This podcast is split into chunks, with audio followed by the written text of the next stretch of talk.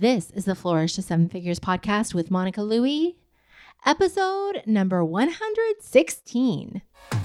Welcome to the Flourish to Seven Figures podcast, where we help online entrepreneurs grow their influence, amplify their impact, and scale their businesses all the way to seven figures. And now, here's your host, Monica Louie.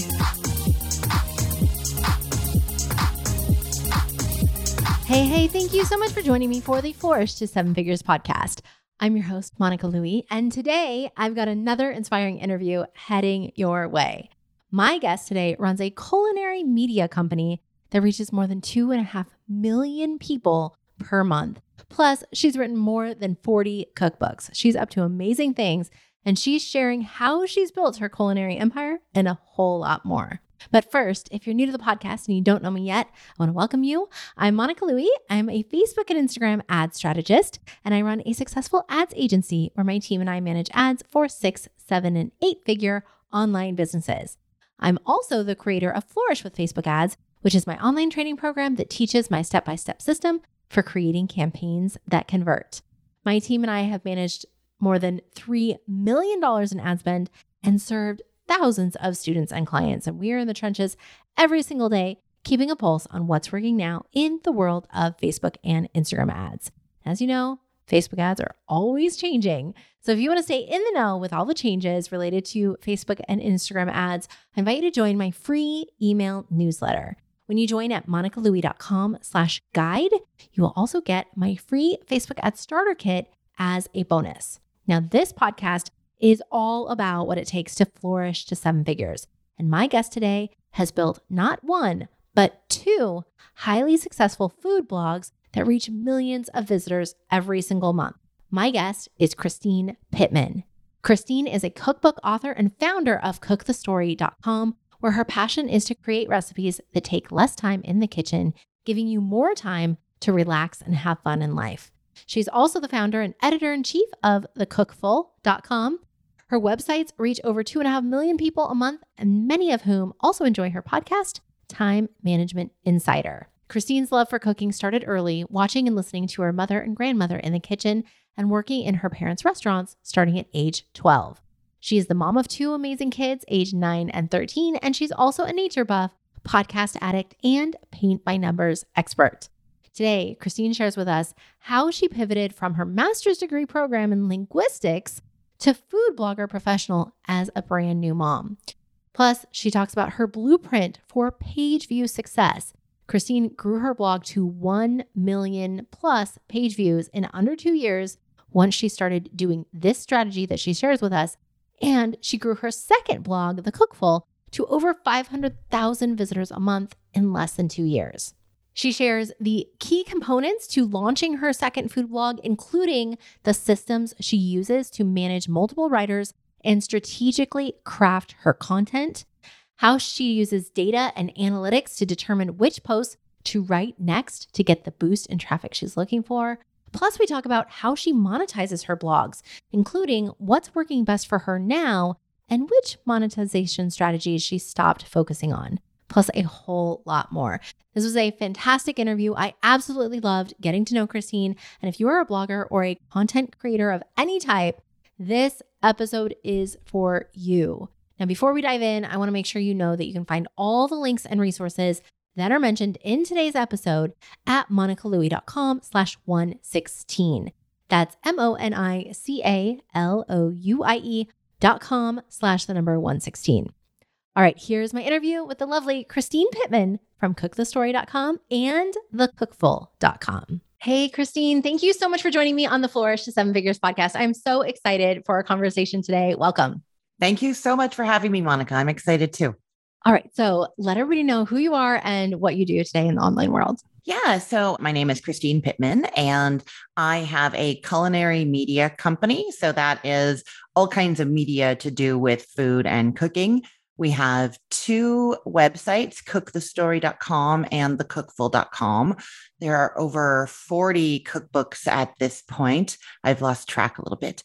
And there is a podcast, Time Management Insider, where we focus on time management for inside the home with an emphasis on meal planning and cooking, because that is what I love to talk about. Yeah. And we've got, you know, YouTube videos and social media and all the stuff that goes along with having media in the culinary space. Wow. I love it. Okay. And I want to dive into how you got started in this. I mean, was it always your dream to have an online media company, or, you know, how did you get into the blogging world? Yeah, no, it was not only not a dream, but I don't even think I knew it existed. I actually even remember I wanted to write a cookbook a very long time ago, and somebody said, "Why don't you just start a blog?" And I said, "Well, why would I give my recipes away for free?" This was like in, you know, 2002 or something. You know what I mean? Like just way back. Yeah, it just didn't even occur to me. And then what happened was I had been doing grad school. I was in linguistics at the University of Toronto, and my then husband got a really cool job offer in Orlando, and we just had a baby. And so I was on like maternity leave from my program, and we just decided to come and try to do things in the States, in Florida. And while I was here, I was sort of feeling homesick and missed my friends and family. And I had this thought that, you know, maybe I should start putting those recipes up online to share them with my loved ones back home and sort of connect with them over that. And my family had restaurants when I was growing up. I sort of grew up in the restaurant industry. And so the recipe development, like testing recipes and making sure that they worked, was something that my mom had always done for the restaurant. And so it just kind of came really naturally. And before long, I had this blog up, and I was sort of stay-at-home mom with our new baby in a new country, and putting recipes up online. And it just kind of grew from there. So what year was that when you actually launched the blog? So the first blog was launched in 2009. And I was trying to do like restaurant reviews, and then I would just every now and then pop a recipe in there, and realized that it was the recipes that I liked best. So Cook the Story, which is my more like personal food blog, that one launched in 2010. Okay. So what was your career path? What was your goal with going to grad school for linguistics? What did you have your sights on that you were going to do with your life? Yeah. So I was studying linguistics, and my focus was on the morphosyntax of Inuktitut. So that is the interaction between word structure and sentence structure in an Eskimoan language. So spoken by the Eskimo or Inuit people, as they prefer to be called, in like way up north, like near the Arctic Circle. So that was my research area. And I really wanted to be a professor. I loved teaching at the university. I was teaching classes by then, and I loved the research, and that's what I was doing. But when I moved to Florida, the disconnect between that department that I was from, and, you know, there aren't as many Inuit people in Florida as there are in Canada. It just became a little bit more difficult to pursue that. And also, you know, with having a child, that academic lifestyle, the, you know, publish or perish and trying to get tenure and all of that just seemed really daunting and seemed to be in the way of trying to have the sort of family life that I wanted. I will interrupt my own self there and say that I ended up working tons of hours. Now I do, you know, I work a ton, and I was completely wrong that I couldn't have done academia and been a successful mom at the same time. But just in that new phase with the new baby, I just couldn't imagine it. And it just wasn't like resonating with me as much anymore. And so you started this blog, and as a way to keep connected with friends from home, family from back home. And when did you kind of see that shift of it turning into a business? And when did you look to monetize from the beginning? Did you know about monetization? When did that kind of like shift into the business realm take place? Yeah, it's kind of funny because when I first came here, my husband had a work permit. He was British and he was allowed to work in the United States, but I was Canadian. I'm still Canadian. And I didn't have work authorization. And it was going to be sort of not impossible, but it was going to be a bit of a time before I could get that. So for the first little while, it didn't even occur to me to monetize because I couldn't earn money legally in the United States or start a business in the United States. And that was just not even on my mind as a thing that I could do. But then I started doing some partnerships with brands and giveaways and different things. And eventually I got a green card. And then it was Stonyfield Yogurt who offered me a larger brand ambassadorship. And I was like, oh, wow, I can actually do something with this. And then as my page views started to go up on the blogs, I had like Google AdSense little ads or whatever. And then I realized that I qualified for one of the larger ad networks. And I was, oh, okay, I'll apply for that. So it wasn't like super strategic. It was just this like little bits here and there. And it wasn't until I went to the blogging concentrated workshop. I don't know if they still do them, but they were doing them back then. It was probably 2014. And it was just one of those, it was a full day, and they were encouraging us to think of our blogs as our businesses and to think of ourselves as entrepreneurs. And I just hadn't really thought of that before. It just wasn't, this is like my hobby. This is this fun thing that I do. Maybe it'll make some money. And it just went like click. And the workshop was in Phoenix, and I flew back to Florida the next day. And I bought the Wi-Fi on the flight, and I just made like crazy amounts of notes on what was happening on my blog and what was doing well. And like really started thinking about this, like strategically. It was this like shift, like, oh, I'm doing okay with this thing, but I'm not even thinking about it. What could it be if I actually put some strategy and some thought, if I actually thought of this as a real business? What were you doing up until that point to grow your blog? Or were you trying to grow it and get more eyes on it? Or were you just kind of like, if it grows, it grows, it's still my hobby. And then you had this shift. And then, so what were you doing before and what were you doing after? What changed at that point? Yeah. So I was doing some somewhat business-minded things. So I early on started a second blog. I don't have it anymore, but it was called Food Blog Best Practices. And it was inspired by some conference talks that I'd been to about copyright issues to do with recipes and blogging. And I got really passionate about how we as food bloggers can both protect our content and also make sure that we are not stealing or violating other people's copyright. So I was writing some stuff about that. And through that, BlogHer ended up inviting me to come speak at a conference on a panel about recipe copyright at their food blogging conference. And that's when I started to sort of make connections, and I was going to conferences. I would actually say that I think I was doing a lot in those days, networking and making connections with people.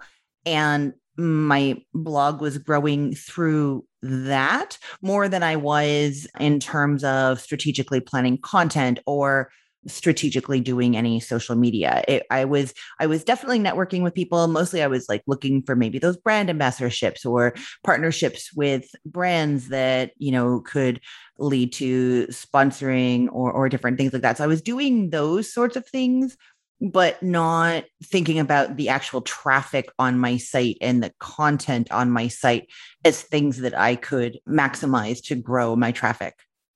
Okay. So, and then after you had this kind of mindset shift around, I'm going to take, you know, look at this as a business and get more strategic, and you were, you know, writing all those notes on the plane, then what did you implement at that point? Right. So the first thing that I did was I hired my first contractor. It was our babysitter. She was looking for a summer job. And I was like, well, you know what? I need some help with some stuff. Why don't you come work for me? And what I started doing that summer was, up until then, well, the year or so before that, I'd been getting a lot of these sponsorship partnerships that I'd been trying to get. And what was happening was that keeping up with the sponsorship, with the content that I needed to do, that I was contracted to through these brands, it was actually taking up a lot of my website content. So I wasn't having as much time to do just my own stuff that wasn't sponsored. So what I did was I had this person come and work with me for the summer, and I taught her how to edit videos and how to put together blog posts. And I spent the entire summer cooking and photographing the recipes. And then she put all these blog posts together, and we scheduled them out for a whole year. Essentially, we had a year of unsponsored, well-tested, good quality recipes. They weren't like this last minute, like, oh no, I haven't posted in a week, I better make something quickly. None of that. It was all very like diligently done with purpose. And also part of that was strategically figuring out what those recipes should be. So I started looking through my stats and seeing what things were doing well, what things were showing up in Google searches. So what did Google possibly think that I was ranking for? Or, well, I was ranking for it. What did they think that I was an authority on, or that my content was a good fit for? And also looking at social media, especially Pinterest, I guess, then to see what sorts of pins, what sorts of content were doing better on Pinterest. And then I was coming up with my editorial calendar, or essentially my recipe to-do list, things to make based on those statistics. The idea being that I could then have the year scheduled out, all these recipes scheduled out, going out, I think it was 2 a week. And then if I got the sponsorship deals, those would be done more, not last minute, but more as needed and put in between that. So the site wouldn't be just sponsored content, and so that the content that was going up on the site would be this sort of more strategically determined content. That's so interesting. Okay. So you were looking through your stats and making notes, and what specifically, can you give us some examples of what you saw then, and then how that translated into the content that you were planning to create? Yeah. So one of the things, I had 2 soup recipes at that point that were in my top, I want to say top 7 blog posts. There were 2 soups. And so I thought, well, why don't I try doing some traditional soups? I think they were like, one was like a sausage and pepper creamy soup, or I don't remember what it was called, but what if it was chicken noodle soup, something that people actually search for? Maybe that would be a better idea. So kind of harnessing the, okay, maybe the search engines think that I am an authority on soup, or that my soup content is great. What if I try doing actual soups that people search for? And so what I did actually with that employee that I had that summer is I came up with a list of 52 soups that were, for the most part, things people would search for: French onion soup, mulligatawny soup, cream of celery soup, that sort of thing. And we came up with a list, and then I decided that I was going to do a 15-minute version of each of those soups. So I basically, one of the things that I was cooking that crazy summer was 52 soups that were already in under 15 minutes. And we had one of those go out each week. And so I was able to promise to my readers, we're going to have one of these soups up every week for you for a year. Lots of them are dinner soups. So it's like a super quick dinner strategy that you have super quick. Sorry, that's a bad pun. A really quick dinner strategy. Like if you just every Monday make a big pot of this really quick, hearty soup, then you'll have that for dinner, and you can use the leftovers for lunches. And yeah, so that was the idea there. So it was the soup doing well in the stats, and then the deliberate strategy of coming up with soup ideas that are actual, like, well-known soups that people might search for, and doing a whole bunch of those in a theme. Okay. So, and you did all of this in just a summer with your babysitter / VA helping you. We did 104 recipes that summer. Yeah. And it was actually pretty hilarious, because some days I would make, four of these soups in a day. And then my husband would come home from work and he'd say, "What's for dinner?" And I'd say, "Well, you can have tomato, basil, cream of mushroom, chicken noodle, or all three." Like, okay. That brings me to a very good question that I've been wondering for a long time about food bloggers. What do you do, especially when you're doing all of this content in such a short amount of time? What do you do with all the food? I mean, do all the neighbors know to come over and take the leftovers? Yeah. I mean, you've got kids. And so, do you have the friends come over? What do you do with all the food you're making? Because you're not just making one recipe. You're, as you said earlier, you're testing to figure out what works to create the recipe, right? So what do you do with all the food that you're producing? It's pretty tricky. And I'll add the extra layer of difficulty is, quite often when I work with brands, they want me to make things that maybe my kids wouldn't necessarily eat. Like maybe it's got some spicy stuff in it, or it's fancier in some way. And so it's not even always possible to just easily work in, I made this spicy lasagna today using the sausages that they wanted me to use. What could I possibly do with that? I mean, it's lunch for me, I guess, but it's not going to be something they would like. In those days, I have 2 neighbors who were taking a lot of the food. I would literally, at the end of each day, I would send them a list of what I had available, and they would pick. I was like a the original Instacart or Uber Eats. And so we did that for that summer. I have frozen things. I have wasted things. I don't like it, just, they stay in the fridge for too long and I'm not great at it. It is a tricky, especially, if I'm having trouble with a recipe, if I have to make the same thing 4 or 5 times over, a couple of days and 3 of them weren't great, like that's a problem too.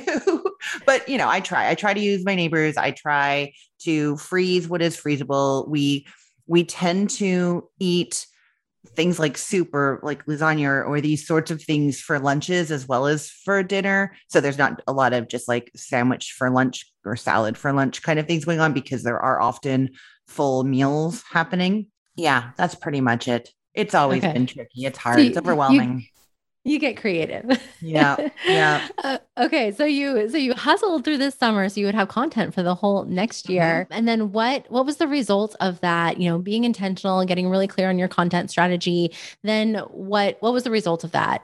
So there are 2 wonderful results from that. And so the first was, as I'd hoped, Cook the Story's traffic started to grow quite a bit. I mean, I would have to go back and look at the charts, but we now get 1.5 million visitors a month to that site. And it was a huge jump around like sort of 4 months into that we started to see this steady growth. And I think it's the consistency, posting 2 times a week, posting in theme, having that recurring soup thing happening. I think that was a huge part of it. And then the sponsored content. So I was posting 2 new recipes a week, plus anything that was sponsored. So sometimes for a week. So there was that came of it, which was wonderful. But the thing that came of it that I am most, grateful to myself or to the situation for, is that it freed up a lot of my brain space and gave me time to like relax into the business and think a lot more about it.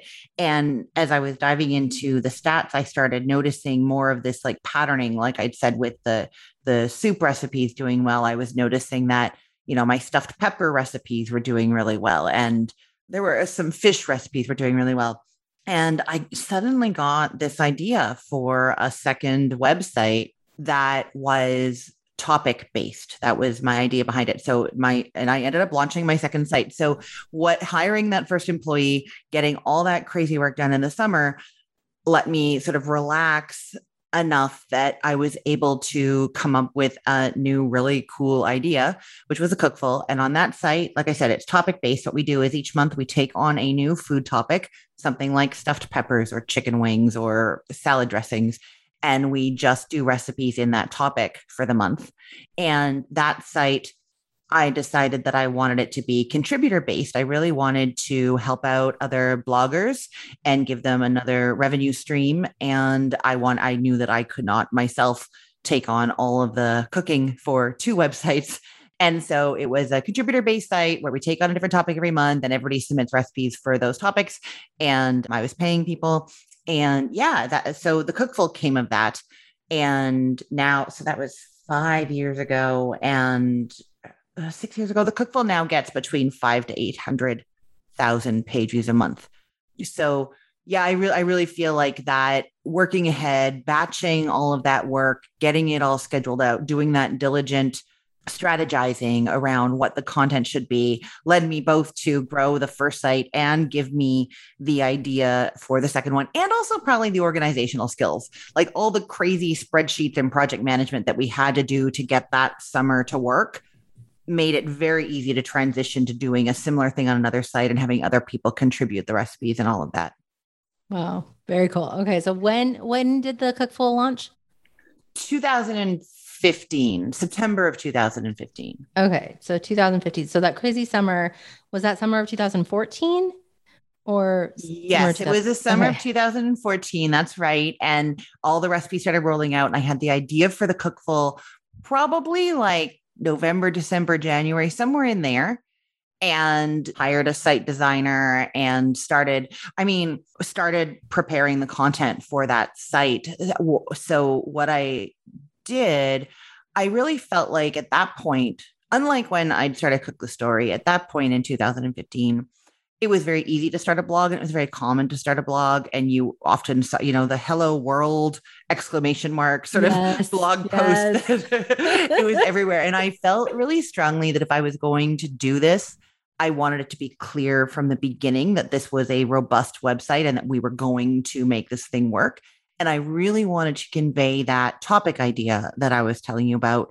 And I wanted to be clear. And I was worried that, like, if we just launched the site with 5 stuffed pepper recipes, it would look like The Cookful was a website with stuffed peppers, when really it's a website with stuffed peppers as one topic, you know, and that these topics are going to change. So what we actually did is, before the launch in that September, I think we launched with 5 full topics done. So on launch day, there was, I believe, popcorn. So a whole bunch of recipes with popcorn, stuffed peppers. I think we grabbed some stuff from the soup recipes from Cook the Story and did a series on soups, champagne cocktails, and maybe margaritas. I think there were 5 full topics. I think there were over 60 recipes. There were 60 blog posts. And it really sort of showed how this site, the topic idea behind the site worked, but also, you know, started getting traction in search and on social media right away because there was so much content on there. Okay. So in the summer of 2014, you had the babysitter help you with the content for that year push. And then, so leading up to the launch of The Cookful, was it just you doing all of this, or did you hire additional help? That's what, I ended up hiring people. So I hired kind of like a business manager. We weren't calling her that then, but a business manager and 2 content creators to help me. They were both local, and one of them she had a cooking degree, culinary arts degree. And so she was coming over and helping me cook, helping me with the photo shoots. And then the writing, the 3 of us were doing the writing. And I think I possibly had a VA at that point too. You know, early on, as soon as Cook the Story started making money, any time that I could hire somebody to do something, that is what I did with, like, you know, half of it. I feel like my spending has always been about half of the income from the site. And so, so we had a team then, I guess. Wow. Okay. So, and you had contributors who were helping, like, submit recipes, right? And so then what happened once they submitted? Okay. So for the launch, for those 5 series that we launched with, I didn't have any contributors for that. Well, I mean, the two sort of staff content creators, they have their names on things, but we didn't start reaching out to bloggers until after we launched. And how did that go? That went through very, very many phases, different, mostly how do we assign these? How do we find the people? How do we, you know, make sure we have everything by deadlines. There was I want to say steep learning curve and lots of systems that needed to get put in place. Eventually I did hire somebody who really is a business manager who is all about systems and organization. And she ended up helping, she got us on Basecamp and would create a new project for each series that we were doing and would add all the contributors to that project so they could put all their materials in there. And we got that streamlined. But there was a while of just my email inbox was filling up with high res food images and blog posts. And it was a bit of a mess before I got somebody who was really great at organizing all of that. So are you still taking contributors to the site? So if somebody listening or knows somebody or wants to contribute, how would they reach out to do that? Oh, that's a great question. Actually, we have changed things slightly, how we're doing things now. So it used to be that we would decide on the topic and then we would do sort of a call for ideas and people would submit their ideas and then we'd choose them and they'd submit their recipes and that's how we were doing it. So each series would have, you know, 10 or 15 different contributors to it. And we have changed that in the last, I want to say 5 or 6 months.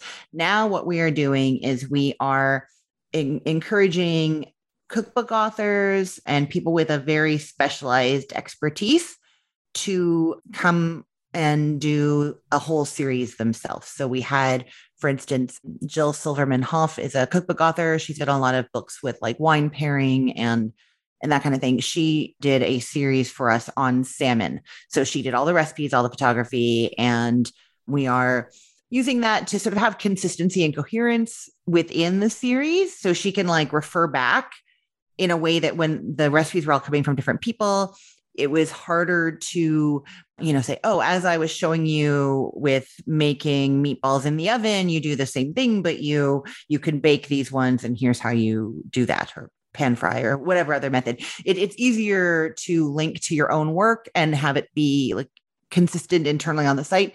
If you've done that work yourself, you're not citing somebody else's.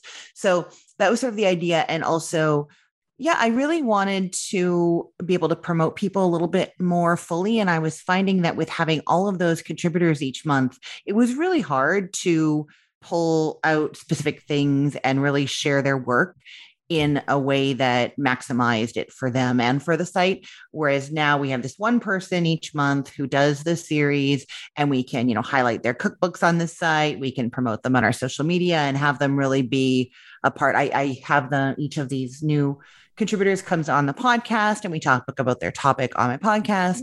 So yeah, that's how we've changed it. So yes, if you have listeners who are cookbook authors or who have a very sort of niche kind of specialty cooking online, then yes, they can absolutely get in touch. And that's how we're doing it. They can email me at Christine@cookthestory.com. Okay, very cool. So you launched the site in September 2015, mm-hmm. and it got traction right away. And it, because of that bulk of content. Mm-hmm. So how have you continued to grow it? And then I want to touch on the monetization side of it. You know, mm-hmm. how is it making money also? Yeah. So I continue to grow it in a very similar way in terms of deciding on the content. So for both sites, I am constantly looking into the stats and looking to see which posts or recipes are doing better than they used to be. Like I'm suddenly seeing a little bit more traffic over here. And then I dig in and try and figure out if there's other items that are related to that are also doing well. And then that will help me determine what content to do going forward. So for instance, on the Cookful, for whatever reason, chicken wings are our most popular topic on the Cookful. And like on Super Bowl Sunday, we sometimes get as many as 200,000 visitors just to this one baked chicken wing recipe. It's wonderful. It's crispy chicken wings in the oven. You can make a whole big pan or 3 pans of them, feed everybody. Super simple, super delicious. It's a great recipe. But for whatever reason, Google loves our chicken wing recipe as much as I do, or more than I do. And it shows up, I think, first in search results for like baked chicken wings, crispy chicken wings, for a bunch of those things. So chicken wings in general do very well on that site. And so we're just continuously adding a little bit of chicken wing content. We've done, I think, 2 extra chicken wing series on the site that we kind of tack on to that one. So it just gets bigger and bigger. Now we have instant pot chicken wings. And I actually am working on a pork wings recipe that will go into that series as well. And then we did a topic, like a series on buffalo chicken. So kind of related to chicken wings. So we're all, and then trying to sort of tease out, like, is it the game day aspect of the chicken wings that the search engines think that we have authority for, that we're really great at, or is it the chicken part? So, you know, we are doing both chicken stuff a lot, and also like dips and spreads and appetizers, and trying to nail down which of those it is, or even just gain authority in those areas. Which it seems to be doing. Our air fryer appetizers are doing really, really well. And also instant pot chicken. I think that instant pot chicken thighs is now possibly the second most popular post on that site. And I really think that is coming from looking into the stats, seeing what is doing well, and then trying to find trends among those things and do more things like that. That's so fun to me. Just, you know, thinking about all these, you know, little different areas, like I'm thinking, you know, little branches off of this one topic, mm-hmm. and exploring, mm-hmm. and then seeing what's going to get picked up and what can help build that traction. So we can think about that as non-food bloggers, about, you know, looking at our stats and figuring out those trends, and then mm-hmm. what are the related posts and content that we can create around that. So is that what you would recommend? Yes, absolutely. And I mean, it helps you can do the interlinking kind of stuff too, right? If something is very closely related, then it's very easy to link. So there's 2 different linking strategies. Well, I mean, there's lots of linking strategies, but I do 2 different things. So for instance, the baked chicken wing post that I was telling you about, that one does really, really well. I try to not touch it very much because I don't want to screw up whatever might be happening. But there's also, so I don't tend to do anything to that one, but I will link from new chicken wing posts to that one and just try and show that these are all connected through linking. Do you know what I mean? Yes, for sure. So then Google can see and that can help. Mm-hmm. I'm still learning SEO myself, but so Google, so that kind of adds juice to your authority also with Google's eyes. Exactly. Right? Yeah. Okay. So, and along the way, you mentioned at the beginning, you have published, what did you say? 40 plus cookbooks. You've lost track. So yes. Where did those come in the mix? At what point did you start launching cookbooks, writing cookbooks? And then how have you built this robust library? Yeah. Okay. So it started actually as part of the original concept of the Cookful. For each of those original series that we did, we would then take all of the content. So all of the recipes, the informational post, everything, and reformat it into a PDF with high res images.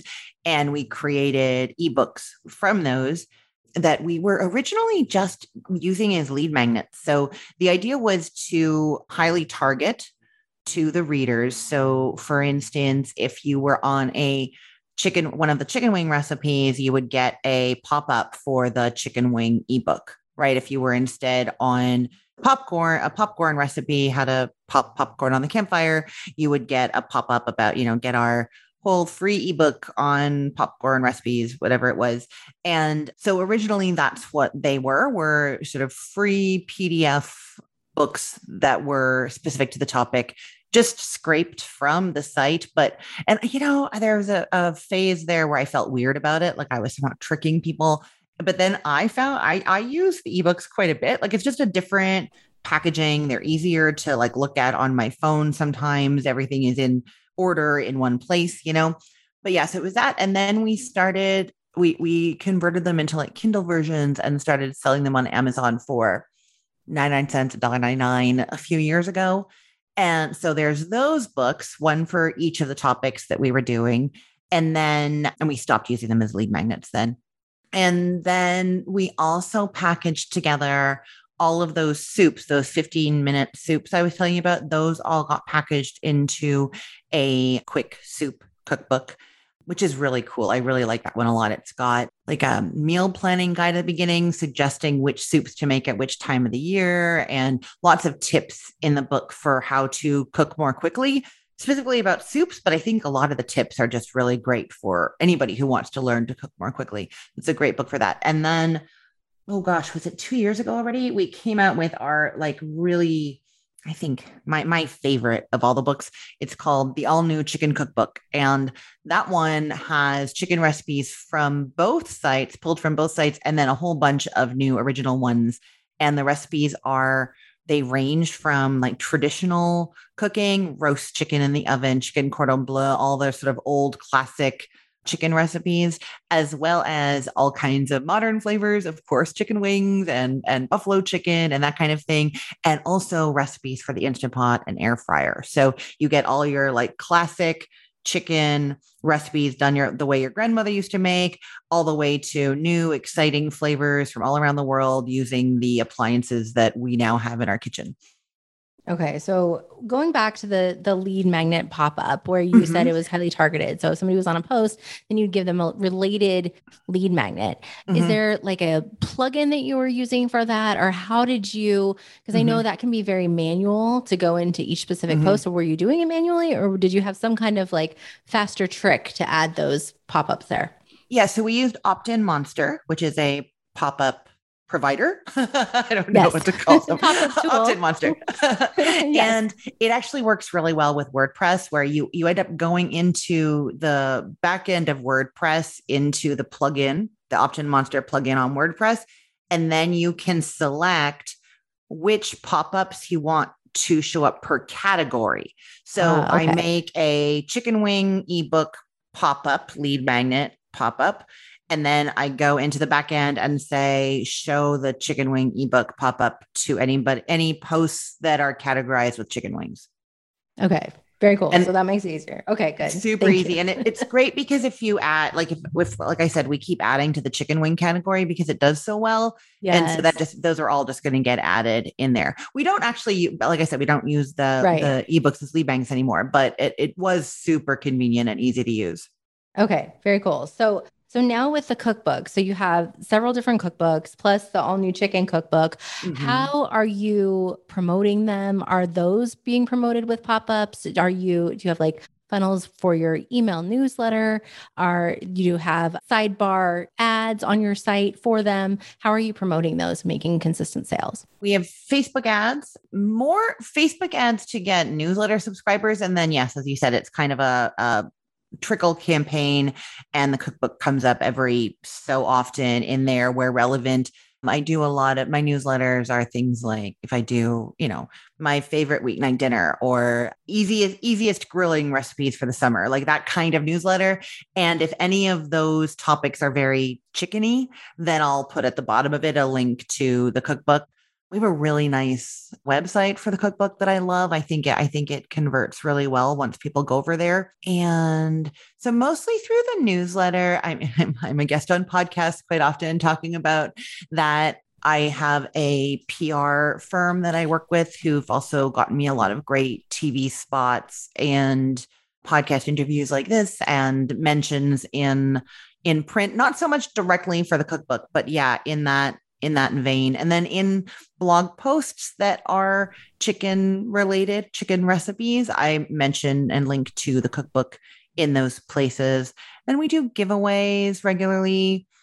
Yeah, that's pretty much how we promote it. Okay. And what is that URL for the cookbook? And we'll put that in the show notes for everybody to check out. Oh yeah. It's allnewchickencookbook.com. Okay, perfect. We will add that to the show notes. Oh, thank you so much. Yeah. Okay. So what other monetization strategies are you using for both of the sites? Are you still doing a lot of sponsorships or is that shifted? What are you doing to monetize both sites? Yeah. So monetization now is, I want to say exclusively, but almost exclusively ad revenue. I do affiliate links also, and that's maybe 10% of the income, but the ad revenue became very lucrative. I mean, we have over 2 million visitors, 2.5 million per month now, and tend to get pretty good RPM, like per 1,000 visitors. I think because the content is really good and very targeted, it's easy for advertisers to see what the content is. So I do mostly that. Sponsorships I got away from for very strategic reasons. It was that I was noticing that the sponsored posts never tend to do well over the long run in analytics. So I do a sponsored post for somebody, say using olive oil or I don't know, their brand of chickpeas or whatever it is. And that recipe would do a little bit well at the beginning when it was first posted, just because it's new and it's got the new social media boost behind it. Maybe the sponsor is also sending some traffic, and then it would decline really quickly. And so I think just probably search engines don't love serving up sponsored content as much, but that meant that my posts that I do that are just, not sponsored, just pure content over their lifetime end up making a ton more than any sponsor was willing to pay. I think I did a formula for this at some point, like what percentage of my posts end up making, $1,000. So and it's about 1 in 6 posts ends up making at least $1,000 within 2 years or something like that. And that's like the minimum, which meant that if somebody is only paying me $500 or only paying me $1,000 for that post, and then it's not going to do anything on my site after that because it's not going to show up in search rankings, that's all the money that I'm going to make from that. I'd be better off making a not sponsored recipe with my time and my ingredient money and everything and putting it up and hoping that it's one of the ones that grows and does better. The other thing with the sponsored posts is they tended to really want a lot, of course, because they're paying you. So like certain language in the post about their product and certain hashtags used and sometimes quite intricate. And it stopped feeling authentic. It felt really forced. And it was more time consuming, like to write a blog post that's hitting all of these points. And I'm doing that work, making the recipe, making sure I use their product, make sure I photograph it well, with the product in the background and all of that, and then hit all their points, knowing the entire time that it's not going to likely grow on my site. That became hard to justify. So we've stopped doing it. I would probably entertain doing it again as more like a house brand kind of idea. Like if a brand ever approached me and was like, whenever you use stock, we want you to use our stock or something like that, I would probably be open to an ongoing partnership, but the like pay once or twice or something like that for a very specific post, that tended to be too much work for the amount of money that it was.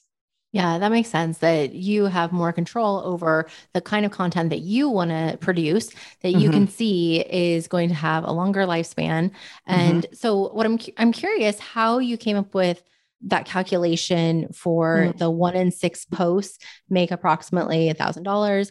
What did you look at to figure that out, just so other people can be looking at their numbers and stats to figure that out for themselves? Yeah, that's a great question. So I opened up Google Analytics and it's like behavior, all site content, something like that on the left panel where you can see all of your posts. And I know how many posts I have, but if you look at the analytics, you can, they all look like your normal links, cookthestory.com/chicken wings kind of things to a point. And then you get down to lower down in there and they start being like search, just weird links. So I was able to find out like how many posts do I have that are getting any kind of traffic. So whatever number that was, say 1,000 of them. And then I can sort them by the amount of traffic they get and sort of do a cutoff. So if I want to know how many posts made $1,000 in 2 years, I can sort them by how much traffic they got, and then look at it over the 2-year span and figure out how many page views translates to $1,000. So my RPM is usually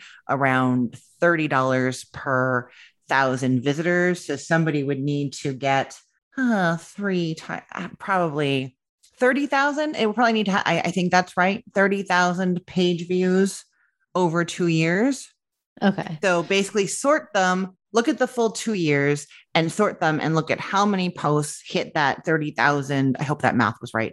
Hit that 30,000 traffic number in that 2-year period, and then divide how many posts did that versus how many posts total I had. Got it. Okay. Yeah, that makes sense. So using that RPM number, which it could, I mean, that's likely underestimating because then you got the affiliate links, which you said is about 10% or so of your revenue, but then you're linking to your cookbooks. And so you've got these other revenue streams. So that's just an easy way to kind of look and assess at what these blog posts are really translating for your business.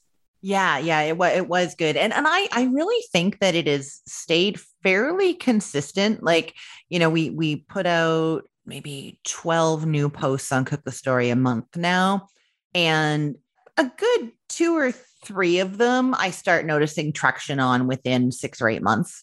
Like some of them, they just never really do. And then I'll be like, oh, there's that air fryer mozzarella stick recipe, you know, it's working its way up, and it seems to be about right. I don't know. I'm guessing that other people's sites would have different numbers to that one. Yeah. So how often are you checking your stats and kind of drilling down into this information? Is that like a weekly or monthly or quarterly process? What does that look like for you? So I look at my stats every day, which I think some people tell you not to, but I do it for a very important reason, to make sure that everything is working. It's the quickest way to just go and see, okay, yesterday's numbers look like about where they should have been. And there are currently people on my site right now. So there's nothing majorly broken. You know what I mean? Right. We just had the sites redesigned. Oh gosh, they just launched like a month ago.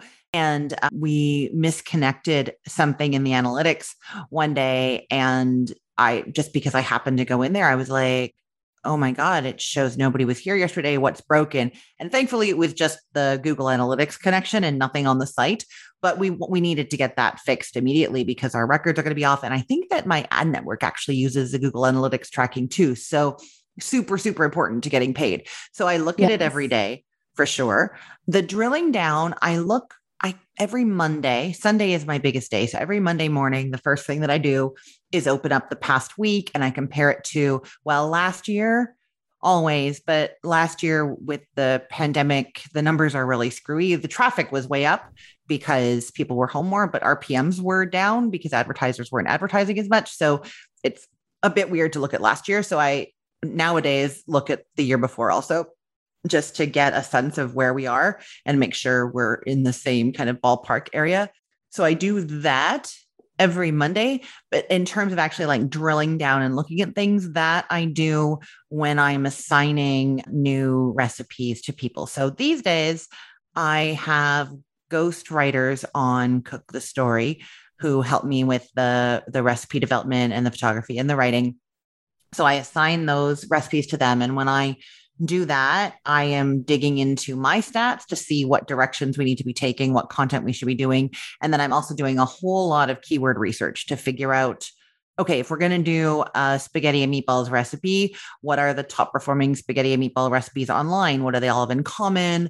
What sorts of terminology do they use? What do their pictures look like? And try to not copy any one thing, get a sense for what tends to do well, with the thinking that what Google or any search engine chooses to rank a recipe, if Google chooses to rank a recipe, it's noticing something about it. And then people are clicking on those recipes. So they're holding that ranking. What is it about these few top ones that they all have in common? And trying to figure that out while also staying true to my own recipe development style and how recipes look on our site. So when I'm doing that, the assigning of the content and choosing topics for the Cookful, that's when I'm digging right into the stats and looking at what's been doing better lately. What, you know, how does that compare to before? What direction should we be going in? So that's probably once a quarter for Cook the Story, and it ends up being about once a month for the Cookful.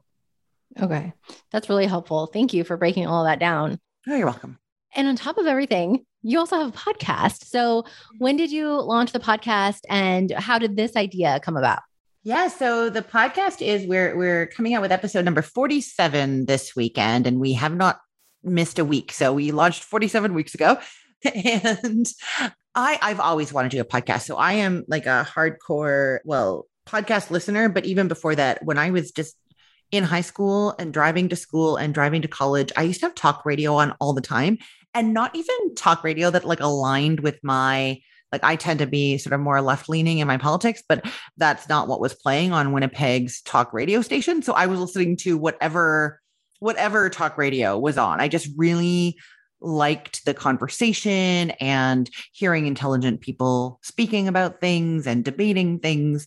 So that goes really far back. And then having my own podcast, it's one of those things where I kept wanting to do it, but hadn't had like a great idea that really resonated with me and that really felt that I really got excited about. Like I would be like, oh, I should just do a cooking podcast and I can talk about what recipes I've been making and talk to people about the recipes they have on their blogs. Like I would kind of have that thought. And then I'd be like, no, that's not interesting to me. That's not very exciting. And then I had the idea to do a meal planning podcast. And I think at first it sounded boring enough to myself and my son, who's 13, he was, I guess, 12. He laughed out loud when I told him I was thinking about doing a meal planning podcast. But the idea of trying to make that fun and interesting, this thing that everybody has to eat, everybody has to figure out how they're going to get food on their table. And this tends to fall on parents a lot, the stress of that, and especially on moms.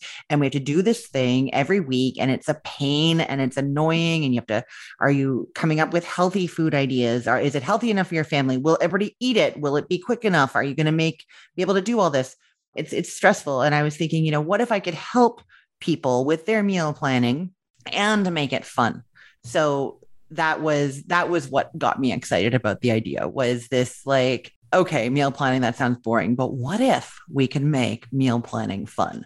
And that's how the podcast started. And the podcast is called The Time Management Insider.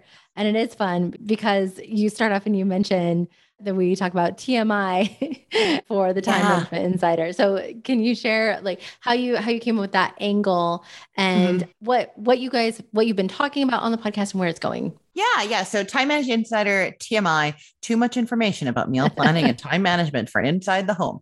That's what we're doing. And I had so much fun. I ended up hiring a music company to come up with the music. And they really got me. And it's kind of got this, like, I don't know, fun disco vibe. We play a few clips of music throughout the show, so it's lighthearted. And then in each episode, I start off with either some sort of tip or something in my life that I've been noticing that works, or a kind of recipe style or something that I think would help people. That's the beginning of the show. Then I interview somebody. So like I said, I interview the people who are contributing on The Cookful, but I've had really interesting guests who just have interesting challenges to their meal planning. So I interviewed somebody who lives on an antique sailboat and travels around the world on it, and how she does her meal planning. Also somebody who is about to start van life.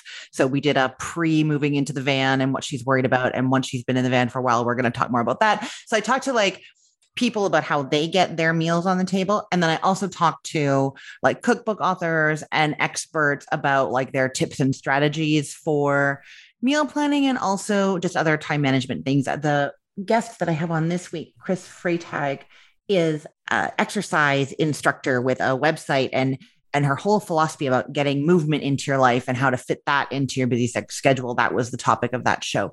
So yes, we do the interview, and then I close out each show with a 5-day meal plan. So I do the work and I find 5 meals that'll work together in terms of ingredients, so you're not buying too many things, but that you have enough variety.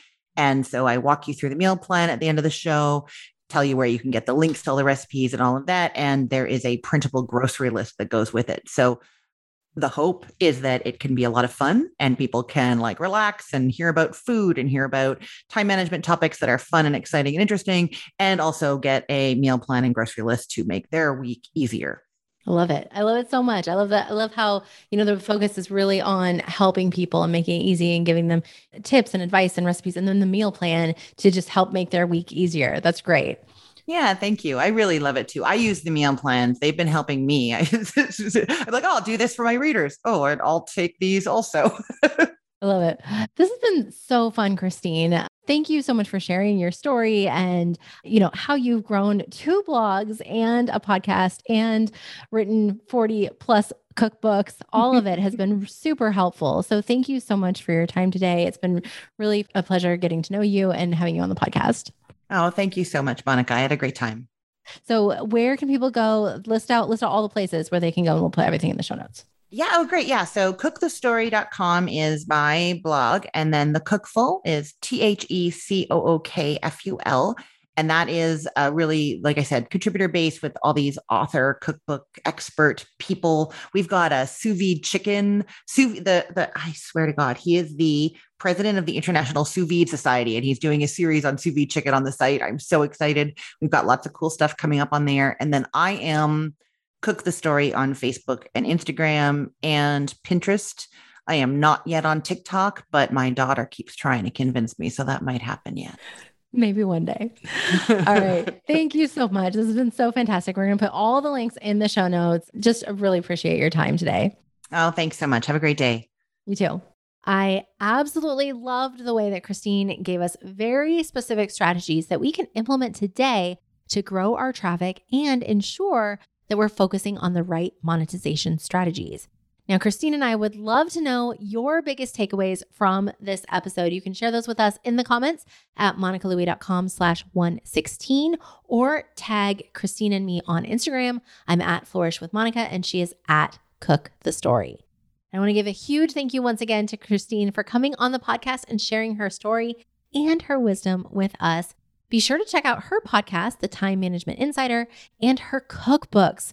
So many of them sounded so good to me. I'm definitely going to check out the All New Chicken Cookbook and the 15-Minute Soup Cookbook myself. And you will find all the links and resources that we mentioned in this episode at monicalouie.com/116, and we'll link to a couple of our cookbooks as well. And I want to thank you so much for joining me today. If you are ready to scale your business with high-converting Facebook ads, then check out my free Facebook Ad Starter Kit. You can find that at monicalouie.com/guide. The starter kit takes you through these 6 simple steps to creating campaigns that convert. Plus, there's an awesome checklist so you can make sure you've got everything you need before you dive into the ads manager. And if you're like me, then you love a good checklist.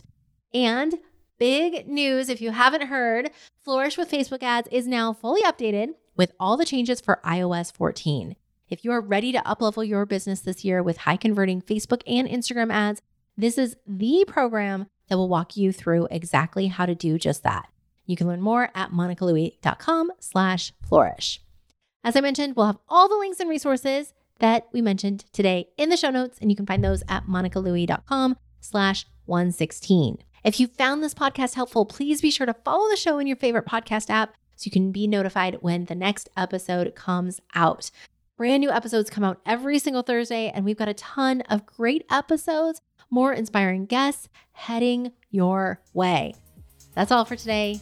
Take care, stay healthy, and let's flourish.